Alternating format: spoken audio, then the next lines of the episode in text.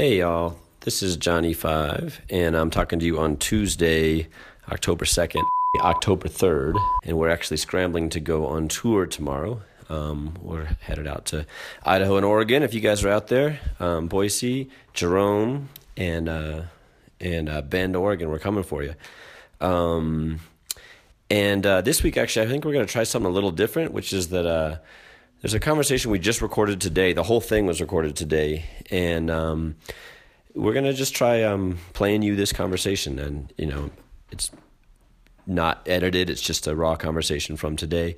Um, this is with a guy named Adam Stone, who actually contributed to one of the songs on our album, Failure Games, um, and is an incredible musician in his own right under the uh, the moniker Lucy and uh, also um, uh, Stefan's wife Jen Wood, who's brilliant and thoughtful and compassionate, chimed in on the conversation. So um, this is a very organic conversation, and uh, part of this is we're trying to figure out what it is you all enjoy most um, from us in this podcast. And uh, you know, this particular conversation is timely and real time, and so if, if you like that, if you like hearing us kind of react to things happening in the world, um, we could try to make that even more of a priority.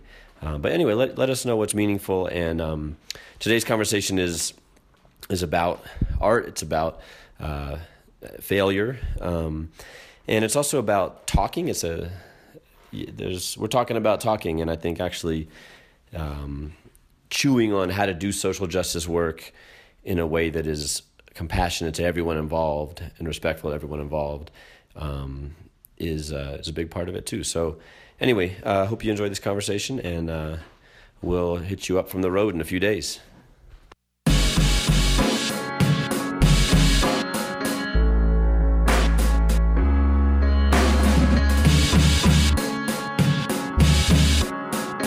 Oh, okay, cool. Cool. Well, uh, So, Adam, yo, man, what up?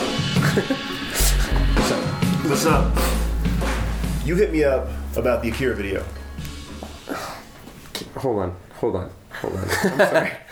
So we, we, we just Adam Adam Jen and myself were having like this incredible conversation that was talking about arts, autism, the hidden language of trees, life orientation, race, all of those things. Signing It was villages. beautiful and open. And now Adam has all these microphones in his face. And like he went from like Adam is incredibly animated. oh, this is recording. That's And right. we're recording. Yeah. I mean, you guys were having a conversation. I walked in, like ready to record the intro for this podcast, mm. and suddenly there's microphones everywhere. Yeah. And now, and now, Yeah. now, now Adam's like, what the hell is going on, man? But I mean, Adam, you're not you're not irrelevant to our listeners because you're, you're not irrelevant either. as a human being. This is all very generous. Thank yeah, you. Yeah. but you're even if, if But does doesn't does an irrelevant person like have two microphones put into his face all of a sudden? I, I don't. I don't know who you're putting microphones in front of. I don't It's- know. they're- they're what pointed at you. company- Pointing at you, Adam Stone. Well, sure. The microphones don't give me relevance, though. for anyone that's read the full credits of our album, you'll notice the name Adam Stone under the song "Failure Games." Okay. Well, I'll take that as my my relevance to to the. What, what's your memory of making that song with us? It was. I mean, it was wonderful. I mean, it's What, what, what like did you even know that that song was was like going to be on the album? No, no, I had no idea. I mean, we were we were. I was just playing some keys and like going back and forth. I'd never been like di- directed, which which I felt like that was, it was very much like being directed, which was nice. It was like like uh, like directing in the way that I that I direct when I'm when I'm directing like performers and stuff. But like I felt like it was be- being directed and just kind of like playing, but having you know some freedom and had yeah I had no idea um, what it was going to be or not be or anything, and it was really exciting to hear it for sure. See, um, I know this is gonna be weird because I'm gonna be talking to somebody, but I'm not talking to you. Yeah, I'm yeah. talking about about you. Yeah, yeah. So just just I- just adjust. I've listened You're to podcasts. flexible. He knows, Yeah, yeah. yes. I've listened to podcasts. So Recording arts. Adam Stone, um, also known as the recording artist Lucy, is uh, one of the dopest minds to ever come out of Denver.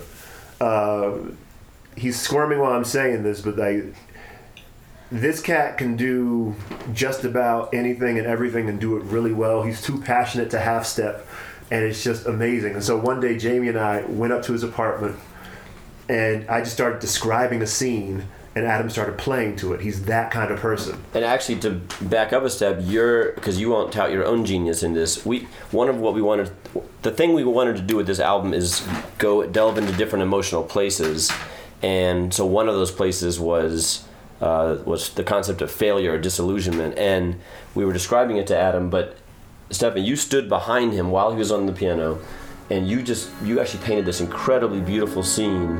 Um, just it, it felt like it was a part of a script. It was so perfect and pristine as a piece of writing, except for you were just freestyling this description of um, of this scene, and then you, Adam, played music to that, which we then recorded, and the, a loop of that became the song "Failure Games." Go Well, I, I mean, I think one of the one of the nice things, you know, com- coming to this, it was kind of a second, a second a- attempt, eh, you know, at at this type of process because before Stefan had asked me to play the piano live at the museum to to a, to a at painting. the Denver Art Museum. Right, and it was like specifically to this painting. So when you talk about him then painting this picture, which it was a very physical, you know, uh, picture and something I could re- really see and play to, it was it was just kind of calling back to to that kind of process, which I am really interested in doing, um, and just kind of intuitively play, f- feeling out the keys instead of instead of you know trying to write something that did because the music doesn't describe the scene. The music is a reaction to the scene, and so Well, and it occurs to me that like we're talking about this on a you know the day at two days after what happened in Las Vegas, where I'm realizing that that same feeling, not necessarily in a movement context, but just on a human level of like that is the ultimate failure when somebody just takes the life of 59 people like that. But like, I mean, we we put together a song yesterday, reacting to that, um, a remix of of. Um, of our song "Rattle the Cage," and Stefan put some visuals to, to it yesterday, and some people may have seen it. Will we even remember the date? No. Send them a tape. This is my enemy's face, shown my enemy's fate, song. Wait, there's been a mistake. I said it was venomous hate, but at the end of the day, it's me. I look in the mirror and enter the stage. Stage left, stage right, stage fight, take breath, take life. Legal weapon, broad daylight. Terror, terror, terror, stage fright. Page by page, my day by day comes. I stay my say, one way, my way, highway, gun spray. Fuck! I can't get my computer to work. There's a virus. Have, have you cr- done any creating in the last day? No. Have you felt No, and, creative? and, and well, and, and one of the things about that is that you know the scene that was being painted by Stefan for for the song that we did together was more abstract than that, and and something that I feel, especially if I'm doing music and I'm not writing writing words, is eh, that eh, that can't be treated as like a, a, as an essay. It can't communicate the same way. So I feel I feel very hesitant to do to do things so uh, directly responsive unless I'm actually talking talking about the thing. And even even then, sometimes I it, for me I feel the need to respond abstractly unless I am writing an actual essay or article. Like if I'm writing lyrics, a lot of the times they become, you know, like on, on my own album, I'm responding to a lot of things very honestly, but but you don't hear those those things you wouldn't know. directly. You wouldn't know what it was responding to. Exactly, and it's and it's because I, I just feel that. It doesn't feel like uh, it doesn't feel like something that's able to be that that literal, and that I would have the ability to communicate that thing. And I'm not trying to communicate that thing. I'm just dealing with it in the in the in the way that I use language. Um, and when I write, it tends to be very very broken and very not you know very not grammatically correct um, and and it's even more true with with music like really actually describing either the feelings that i'm feeling or describing a situation or a scene is impossible mm-hmm. wi- with with music and so being able to respond to something more abstractly through you know by talking about failure and then i'm just kind of like dealing that i'm not describing failure i'm just dealing with it in the moment mm-hmm. and so and so that's that's much more like how i would respond but but something so immediate like that especially is it i mean You're not describing it. You're dealing with it. yeah Okay. Yeah. I'm just taking that in. That's pretty you like that deep. Yeah. No, just, Yeah, I'm like, it's also there's it's a whole bunch of honesty and clarity in it. Like you don't have to go through all of this um, lens adjustment and yeah grammar adjusting and um, like making sure that you have like your radical basic in, in check. You're like, no, I'm just going through it, type of a thing. Yeah, yeah, and I think that, that like that, people, people, I, I- at least that I talk to, sometimes feel the need to, like, go through some of this stuff i- in a in a way like, um, in in communication immediately with, with other people in a way that does fail and that does break down because because you're you're both you're, feeling things that, that are separate and and and when you try to put language on them so so immediately like language uh, like words it, it really has it's it's difficult to, to actually be be communicating and it's so many other things come into that that I, I just think there are other ways of especially being with people that aren't so tied to that and I don't know there are other I'm I'm kind of breaking down in what I'm saying but Stefan, can you tell a bit about the narrative of Failure Games and why did you trust Adam to be the one to translate Oh. it? All right. Um, I'm not sure if you heard Jen in the background. Uh, she's my wonderful collaborator, conspirator, and I'm so happy to be her husband. And um, her question, which is brilliant, like all of her thoughts, was, "Why did I trust Adam to, like, be the one to help carry the weight of failure games, and what was the situation that it came out of?" And um, the situation the failure games came out of was just you know a lot of the album jamie and i were looking at ourselves as activists and um, as activists we looked at how many times we fell short of uh, toppling the giant of of bringing victory the very next day and how like when you start as a young activist you think that everything's going to change tomorrow and um, that's not the case. And then a lot of times when that fail, when that happens, you feel like you failed. But even uh, in another way, um, when we have so many brilliant people working on the front lines with so little support, particularly young, brilliant black men who are um, being hoisted up as leaders, a lot of times those folks who are identified as leaders don't get much support because they've already been identified as such and are, are expected. are to- the support. Yeah, they, they're the support for so many. It's like the the, the Pagliacci thing, where where the the doctor comes up to this man, and this man goes and sees his doctor, and, and the doctor's like, "Oh, well, you're really depressed. Okay, well, you should go see Pagliacci." And the man like cries, and he's like, "I am Pagliacci." I feel like that's what we're doing so many times with young leaders in the black community. And so um, this this young this young man who I worked with many times at different movement spaces. His name was Marshawn. Um, he had taken his life. Um, and uh, literally in, in his uh, kind of suicide note, he said, "The demons of the demons have won. They've taken over me." And he um, he shot himself on the steps of the state house. And uh, in any time you're dealing with someone who's uh, who has chosen the route of suicide, um, as somebody who's near them or proximate, you feel like you failed. But in this, it felt like I'd failed him as a friend, and I felt like we had failed him as a movement. Um, so it was it was a song that it, that had such I don't know it had such depth to it that I I felt like I had to go outside of our normal uh, realms to go there because we haven't we've written songs about many things but we haven't gone like to grief on that level and um, after working with Adam and just like watching him respond to the Goya piece um, which I can't remember the name of that Goya piece but Adam, you you play you play you played to that piece for about three hours, and people would sit down, and certain folks would just sit in front of that piece, and I saw people being moved to tears. Um, that kind of ability that you have to respond, as you've just said, was the reason that um, that we, we came to you, and I felt like I could easily just like talk about that scene where you feel where, where your hopes turn against you and like you start making enemies out of those people who you thought you were going to um, defeat the stars with. And uh, yeah. Well, I mean, that's what's when you're when you're thinking just in terms of sort of social movements, you're thinking about masses of people and organizing large groups of people and numbers and turnout, and there is this very real risk that you forget about individual people, but the stories of individual people, and then just the, the, the desperation that someone might be facing. And I think that the easiest person to forget about and all that is always yourself. Mm-hmm. And there's so many people that are like, I think, at risk of being in that same situation.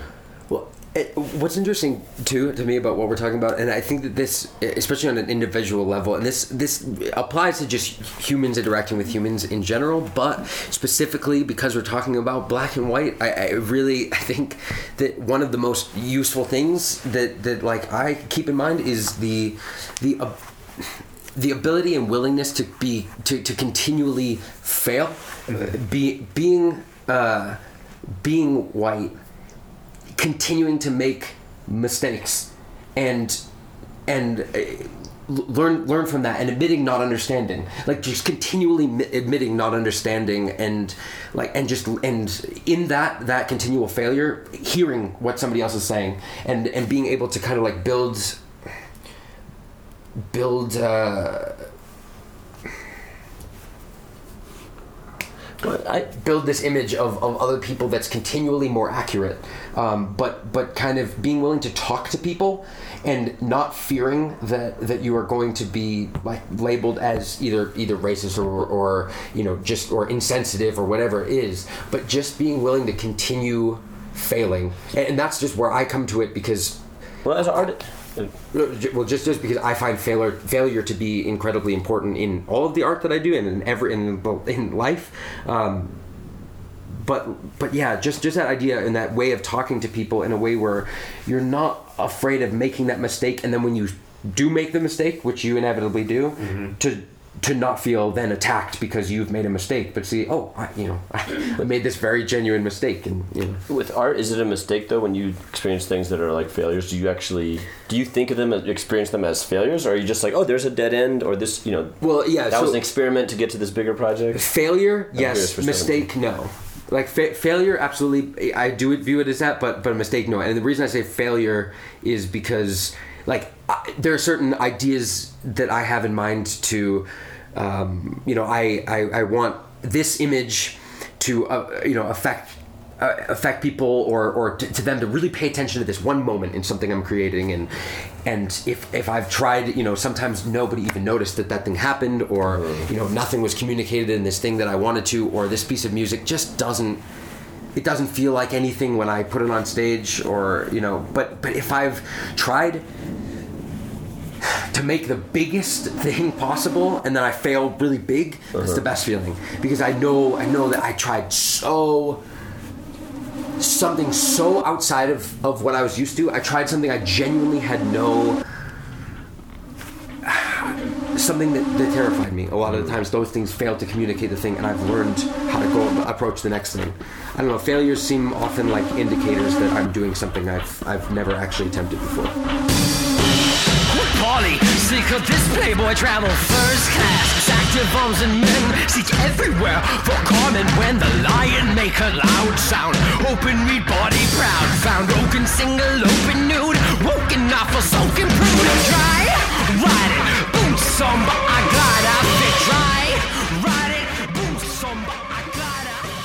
if we can embrace failure, because even when you're saying like kind of like in a black and white context, I would push on and say like that's that's the it.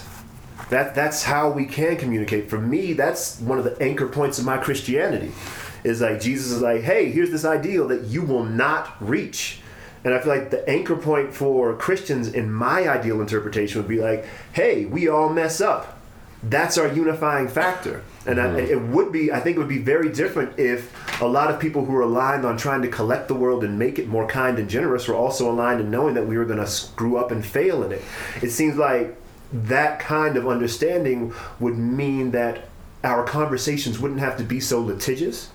And particularly when I'm talking about like, when we're in activist communities, so much of the stuff will not work for people who don't have a certain level of education who don't have all this time to be able to spend to learn all this vocabulary. So, like, the people that we need to win can't step into the room with mm-hmm. where they are and where they're at because they'll make too many mistakes. Right. Mm-hmm. Like, I can't tell you how many of my family members might say this one word and I immediately be like tarred and feathered for that word, which, you know, is probably like common colloquialism where they're at. So, like, we, we have this in the in I think many times people seeking justice start making injustices out of small things. And in that same way we're not focusing on the large injustice. We start in the same way like painting other people as wrong, which is like the main emphasis. That's what we call the album No Enemies. Mm-hmm. Right? and the, like there's so if you actually budget in like okay we're all going to be making a lot of mistakes or, or failures or using the wrong language or using language that hurts other people whatever however we want to frame it then there can be what's the thing that we can proactively do? Like we can we can have grace with each other right? Like know that we're you know look at each other's intentions and move towards them. Um, and I, and I feel like you know forgiveness we talk about a lot like it's kind of a um, like it's a countercultural idea right now Yeah. you know, which is which is madness to me because I think you can't you can't even begin to approach any idea of change unless you are coming to it with a baseline of forgiveness. Because it, it, because otherwise all that you're saying to somebody is you, you either change or you don't deserve to be alive. Like that's that's the essential thing. If you're mm-hmm. not coming to it with change and then I, I will forgive you for all of these things. And you get it it comes it becomes so problematic with this with this strange twitter culture of calling up all these like people's like history of of mistakes and all these things. So they get really nervous to say anything or speak at all. And so if you have this this this culture that can constantly be like dredging up up your past in in this way of just exposing past which sometimes is is useful but most often not people are just not forgiving this thing or if somebody makes a mistake and then you correct them to then let them actually shift what they were thinking instead of then just saying oh this person is not you know worth talking to anymore mm. it's like people shutting people down on it's like and i hate that i'm about to say facebook but like but because Yeah, i really have no use Facebook. yeah Don't- please don't say Facebook on this podcast. i We're trying not to say. we- We're trying to say Facebook. I, I Just say email. yeah exactly. But like it was like people people you know de- just having this thing of i am defriending you if you did this thing instead of saying Yeah, yeah, i will now have this conversation with you. About think- why you know. I think it part- had- it relates to like we we're we're more individualist than we realize, and one of the ways that manifests is that we really care about our personal brand, and like our, and I think it feels bad to feel tarnished. Like my brand is connected to this other person's brand who says all these horrible things, and that that in and of itself is uncomfortable. Now I also think it's, there's people for whom it's like each time I hear that, it really kind of like uh, it drudges things up in me or is traumatizing. I think some of that is also a real thing too, and I think people having their balance, like I need to sort of insulate myself from this. well if, if you're if you're particularly concerned about your your personal brand oh. there is no People wouldn't say it that way. I just think that's No. what it is, though. Oh no, but if you can realize that, that you're that you're you know concerned about your particular brand, then there is no greater hero for you than Donald Trump, because he is he is he is successfully merged. You know, in a way that nobody else has ever achieved, the the self and the name and the naming of the self with with with the brand. He he is the brand in a way that nobody has ever been so successful at. And if you want to read a great great great book that discusses that exactly, "No is Not Enough" by Naomi Klein. Her most Oh, yeah, recent yeah, book she's is wonderful. but yeah, that most recent book. Shout out talks to Naomi exactly- Klein. Come come on the podcast. I have a question if I can chime in with my laryngitis. Mm-hmm. So, you all who do movement work and you're talking about things like justice and forgiveness and maybe putting forgiveness more in the forefront of the movement. And I'm wondering how you do that when you take such a variety of peoples that have such different worldviews, their framework. And what I mean by that is, uh, like Stefan, for you and I who identify as Christian, um, and maybe Jamie too. I don't want to speak for you all, but what, how I see this is like when I look at putting forgiveness in the forefront, I think that my worldview and my framework is built around that, that we live in this constant state of grace, which is by definition unmerited favor. And we're called to constantly, um, uh, you know, show that same type of grace to those around us. And how do you take such a concept that is so spiritual and put it into a place in a movement framework where you don't have an identified spiritual structure. You take something like forgiveness that's outside of ego. How do you inject that into movement work and have people climb aboard when there's really no identified spiritual element to it that can be named? How do you do that? I can't answer that because I have to go. You, you're asking that question. I was like, Jen, don't Adam, please, Jamie? please, Yeah. please don't lay this on me. I'm very me right interested now. about this. And- It's always been my big uh, question, and if I'm honest, criticism of movement work where I'm not entirely bought into it because of this, because I feel like it has to start with people's hearts. And where's the framework to do that But in movement? I mean, are we talking about people's hearts or are we talking about their religiosity? Because I think you can reach people's hearts without religiosity. I think I think what I'm talking about is essentially boils down to a worldview. Well, and a um, a commitment. I, and I think what you where you can see some of it is when people are in a community together. I, I always go back to like if you don't have a community, then it makes any of these things really hard because what is your accountability to just a random group of people that showed up at an action with you? You you have accountability because you're like we seem to be holding the same sign, but then at the first at the first sign of like oh. They they're wrong on this issue. Then it's like oh well, fuck that person. Like Take I'm not, sign away. yeah, I'm not. I'm not. They're not my community. But I think, you know, I mean, in a uh, a church or in an activist training or in a like large organization, I think there is um, a lot more room to say like we're gonna we're gonna work with each other across these different lines. I think there's a lot of like potential for transformation of people who've never worked alongside each other, saying, you know what, we're all fighting for fifteen dollars an hour, and we might come from really different backgrounds, but let's find some common ground and grace with each other. But I do what I like about Christianity is that it's that it's the core tenet like that's the core thing we believe is that like we're gonna fall short and um, we have to have forgiveness for one another. We have to have grace. And so it like i think it sets us up to be able if we're true to that it sets us up to be committed to each other as people regardless of our failures. And actually yeah adam so i don't know And how if you identify? Well, I mean, Jenna, also, by the way, I go to church all the time. Of course, you can out- I think you didn't want to I out me wanna as a s- Christian, right? No, I didn't want to speak for anyone. I- Right, right. Or Stefan. Yeah. Yeah, that's all. I mean, I'm not the greatest Christian. I can raise my hand to that too. Stefan is. Um, Well, it, it's, it's interesting. I mean, I, I, I mean, I agree. You know, we're talking about like the fifteen dollars an hour and, and that. I, I think that that's that's important to, to establish basic principles. You know that, that you agree on instead of.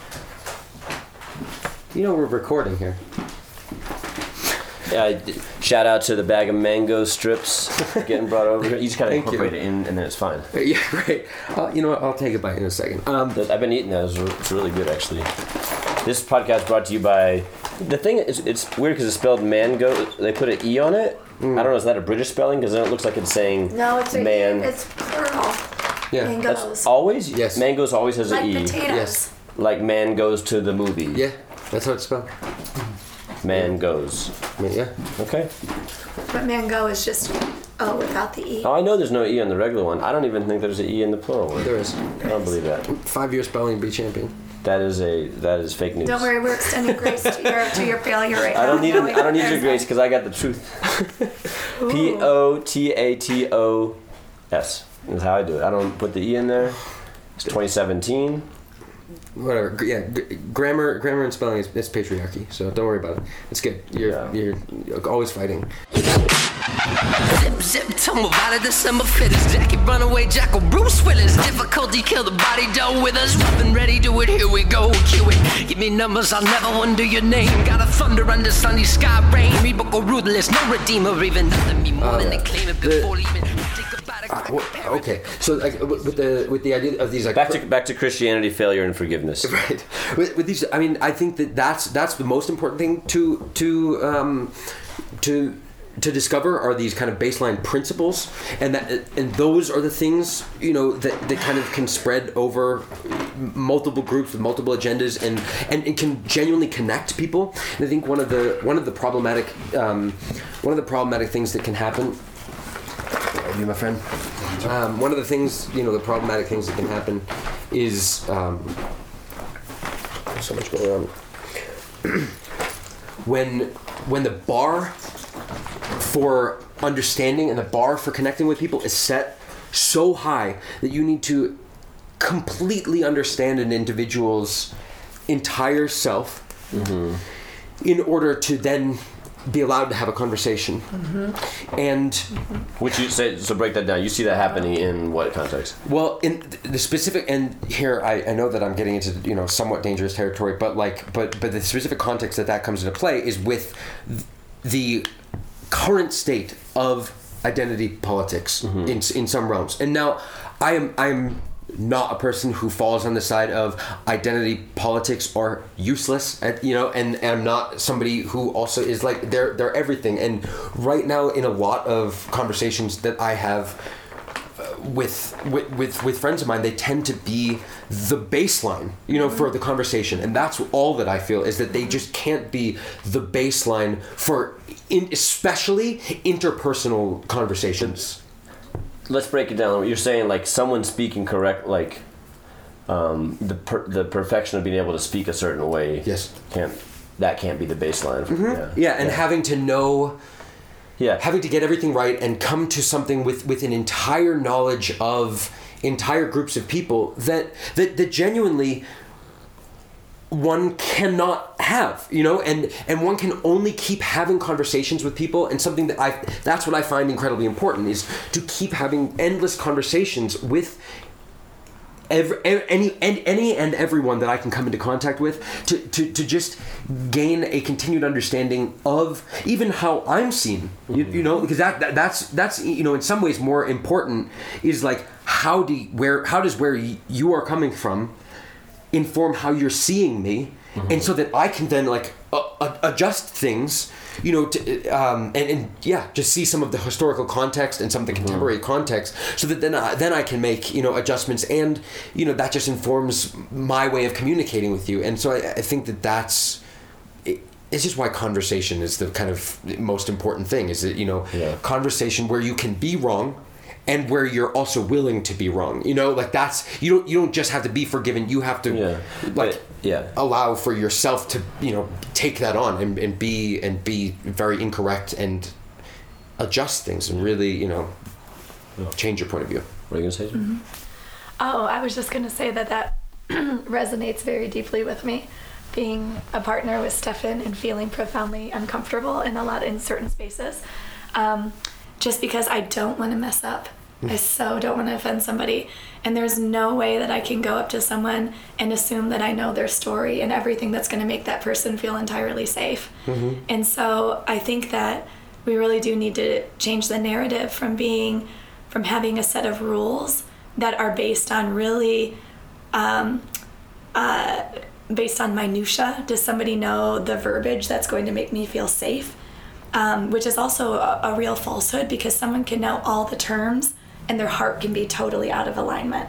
You can be the most woke totally and have this undercurrent of like, you know, of evil in your veins sometimes. And so I think what you're saying resonates so true of being able to replace safety with um, honesty because honesty begets intimacy. absolutely And if we can't be honest, we can't ever get to a place of being intimate with one another and having genuine breakdowns in relationships. Well, I'd go a step further because I think honesty can mean a lot of different things to different people. But I think when we're talking about um, I forgiveness mean, being or honest with compassion, where you come to the table, just about Right. this is where I am, and if I say something, please let me know. But I'm just going to be honest with my understanding of things, and I'm in the position of I'm open and I want to learn, and that's why I'm he- why I'm here. earlier we were Honest. talking about actual language, right? Like Uh-huh. speaking, like you're about to live in French for a few weeks or months or year. I don't know how long. Th- I'll be there for three months You're about to live a French life for three months. I'm about to go to Japan and I'll be living a Japanese existence for two weeks. Um, Jen, you have been having your voice. You've had your voice taken away almost, and you're having to speak with a uh, with a more effortful. It, it takes it's harder for you to speak right now, and you work as a speech language pathologist. You work with people who are trying to learn. You're trying to help them be able to speak uh, better. So like, I feel like any situation where that's drawn attention to, then you also you have to look at the person's heart. Like if I say something in Japanese that's way off, they're gonna know that it's that's not like my intention is to say that. In fact, if I was trying to be offensive, I would have to like say it ten times so that it's like, no, I really meant that in the offensive way that it seemed. I could get away with a lot. One of the things you're not supposed to do is eat while walking. Really? I love eating while walking, which I never thought of until it was culturally taboo. But um, I guess that's where I go back to like if there's these ideas like love and compassion and forgiveness that I think have lost a lot of currency because I think people see them as naive, soft, and that's like the thing that the the state or the establishment sort of like pushes out there. Like it's the same way you kind of whitewash Martin Luther King's image. So there's I think there's this feeling like if if we ascribe to those that we're being we're being naive and we're kind of falling for it. You know, if it's like, oh, love trumps hate, it's like, no, actually, it's punch a Nazi. You know, like punch a Nazi has the currency, and love trumps hate just feels like this, this, this, you know, weak thing. Um, and I feel like there's, you know, the challenge of Martin Luther King or Jesus or any of these folks is to say like, um, there's actually something really, really bold about actual the, the times when people actually do forgive someone who's like killed their child. You know, there's there's stories of that. Those are real things that happen, and that takes this um, this kind of otherworldly source for a lot of people. And a lot of those folks are drawing upon faith to do that. Yeah. And so I, I feel like my task with Stefan and in the art that we create is to figure out ways to like draw attention to how badass like love and compassion forgiveness really are as a technology and how that should be something that we all strive for.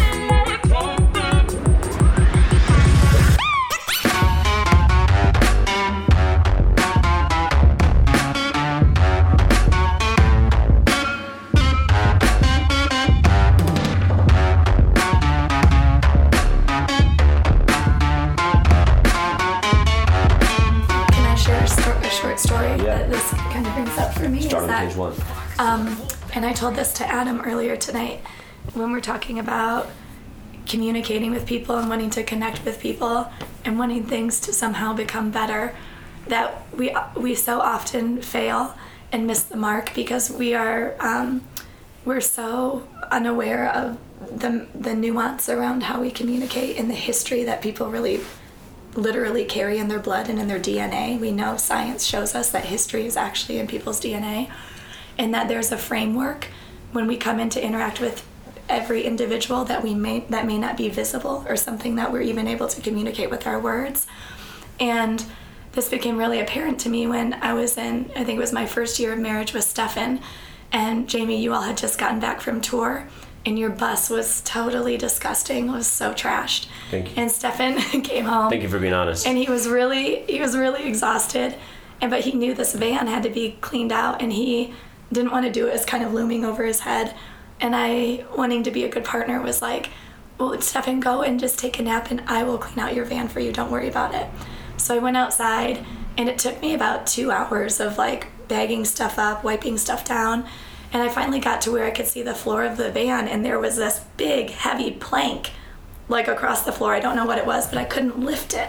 And it was really frustrating to me. I tried and tried, and so eventually I was like, well, I'm gonna have to ask Stefan to come down and help me. Well, we live on the, the second floor in an apartment building, and after two hours of like carrying bags out of a car, I was really exhausted and I didn't want to come up to get Stefan. So I rang the doorbell just to see if he would come out and help me. And he didn't come down. So I waited a couple minutes, I rang the doorbell again, and he came outside and he was so irritated with me was looking at me with these like this really nasty way and um, was really short with me and i said stefan like what's going on? I've been cleaning out your van and i just need you to help me with one thing and you seem to be really irritated. And he just said i don't understand why you can't just walk upstairs and ask me to come help you. And i said well i was just really tired and it was just innocent thing. I just ringing the door- doorbell was way easier for me. So anyway, we kind of let it rest at that, and then the next day I was still thinking about it, and it just felt really gross to me. So I brought it back up again, and I said, "This is kind of bothering me." And Stefan said, "Yeah, I really had to think about why I felt such a way. I felt like this fire inside of me um, over like what happened yesterday, and I sat with it for a while, and I realized it was a white woman summoning me by ringing a bell for having me come to help her in like this whole historical context that wasn't even apparent to Stefan as to why he felt instantly angry. And I give that framework because I feel like so many times when we come into conversation with people, that history is there in so many other ways that we may or may not be aware of. And that just to, when we talk about framing spaces, maybe the best way to keep it safe is just to acknowledge that that exists in some form with every single one of us and Right. and that those triggers we might not even be able to identify right away. Stefan's very self-aware, and it took him a long time of sitting with that to figure out why he was so Well, set off by that. you're you all are married you live in the same house Mm-hmm. you know you're going to have the conversation the next day you know that you can you're you, you've built up trust where he can share that with you and and you can listen and you maybe three days later thought of some other aspect to it. And so it happens in the context of a relationship. If you were two people who had just been working together for four hours for a march and then you weren't going to see each other again that never would have come to light but those those emotions would have been there. So all of it to me just underscores like if we're in a community together if we have relationships where the, the commitment is the relationship um, the commitment isn't to be perfect and get everything right. The, the recognition is like i'm going to fall short or, or even just if we take away the like the idea of mistakes or not mistakes i'm going to bump up against each other in ways that might frustrate them or irritate them. Um, and they may not know why but we will have time at some point to talk about why and deepen that understanding. I think that is the, the biggest source of power. Um, and then i think ultimately like i mean for me like being christian means knowing that like every person on this planet has that same set of like stories that if given enough time we could uncover and like get to some of those the sources of different things and that somehow this dude in Las Vegas who was just just sort of a a, a mystery to me, a monster to me. Like he's all of these things. I, I, I genuinely can't even think of like a mindset. Like I can think of like what a pedophile's mindset. I can think of all these different. Like I think I get what Columbine shooters were going. I can't even like envision what this guy's mindset was. But like ultimately, I feel like as a Christian, called to like the the some. Um, the, the, the, the, the faith that like there would be some way in which um, that person's true humanity could be recognized. As- I'm not there right now, but like, I feel like that's what no one needs to know You're not about. woke yet, Jamie. Not woke yet.